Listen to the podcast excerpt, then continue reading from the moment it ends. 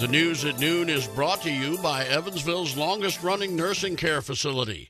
Put your trust in Good Samaritan Home. Let our home be your home. Learn more at goodsamhome.org. Your tri state weather today rain becoming scattered late this afternoon with a high of 49. Cloudy with drizzle and fog tonight, low of 45. And for your Friday, fog with scattered drizzle early in the day, becoming partly sunny during the afternoon, and a high of 55. Right now, 49 degrees at 104 FM WIKY. Aurora's annual homeless memorial service is tonight. The event will take place at 5:30 at Trinity United Methodist Church in downtown Evansville.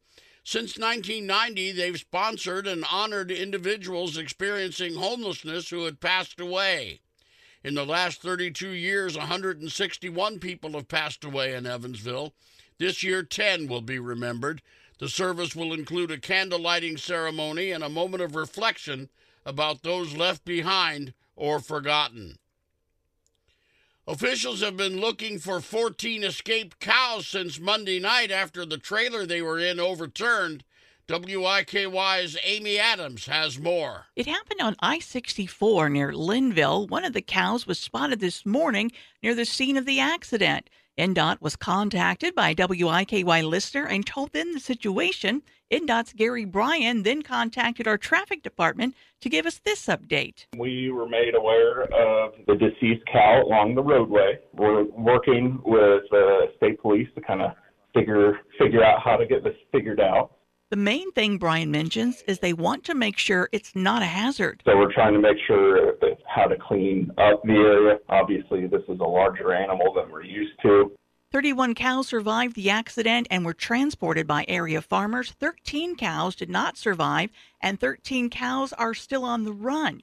The best way to let INDOT know about a traffic issue, Brian says, is by going to indot4u.com.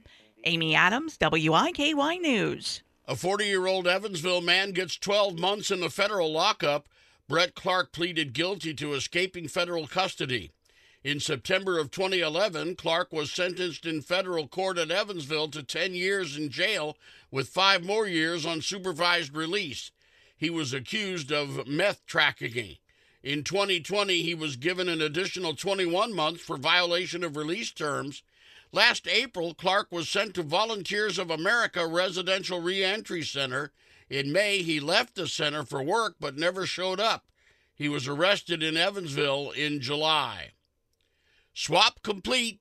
Brittney Griner is out, and so is a Russian held by the U.S.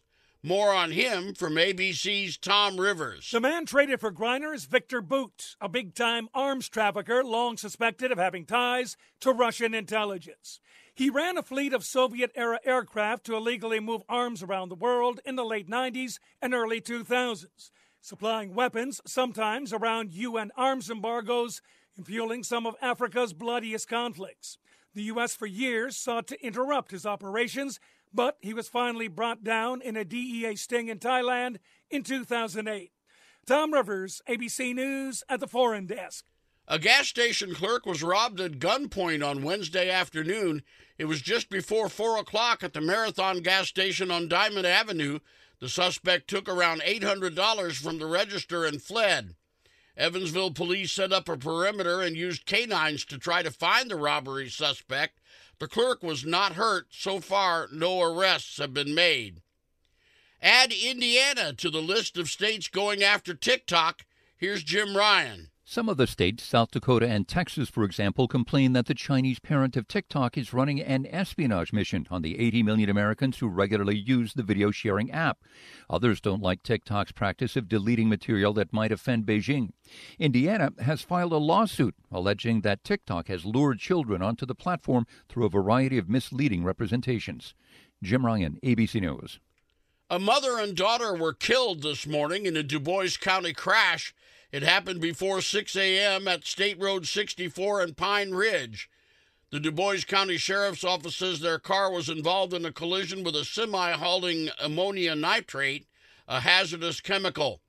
Another daughter was taken to Norton Children's Hospital in Louisville and is in critical but stable condition. The semi driver had non life threatening injuries. Names of the victims have not yet been released. Enjoy it while you can. The price you're paying for gasoline is lower than it was a year ago. On December 8, 2021, the national average for regular unleaded fuel was 334 a gallon. Today, AAA puts that price at 332 a gallon. But way up the supply chain, the world's largest oil producing countries have agreed to cut production, which may eventually trickle down to higher prices at the gas pump. In the meantime, drivers in at least a dozen states are paying less than 3 bucks for a gallon of gasoline. Jim Ryan, ABC News. Residents that live near the Laubscher Meadows landfill in Vanderburgh County are trying to stop Republic Services from dumping more chicken waste on the property. The zoning committee will have to approve the landfill's request. The meeting is set for December 15th at 3 p.m. at the Civic Center. If approved, the landfill will have double the amount of poultry waste each year coming from Spencer, Pike, Perry, and Dubois counties. Neighbors say it's already a smelly beacon for wild animals like coyotes and buzzards. You're listening to the news at noon on 104 FM WIKY. From ABC News, Wall Street now. Investors hope to score their first positive day of the week. Headed into the midday, the Dow Jones had gained 214 points and was creeping back toward 34,000. The S&P was up 7 tenths of 1%, the Nasdaq 1.1%. More than 1,100 union members at the New York Times are on strike today. They've been locked with management for more than a year and a half in stalled out contract negotiations. The state of Indiana is joining several other states in going after TikTok. Two new lawsuits from the Hoosier state accuse the Chinese owned social media platform of exposing children to adult content and also jeopardizing the data of the users, 80 million in the U.S. Living in the Big Apple would take a bigger bite out of your income. Real estate brokers say the median rent in Manhattan rose 2% last month to $4,033. Rents were actually expected to fall in New York after the summer. Jim Ryan, ABC News.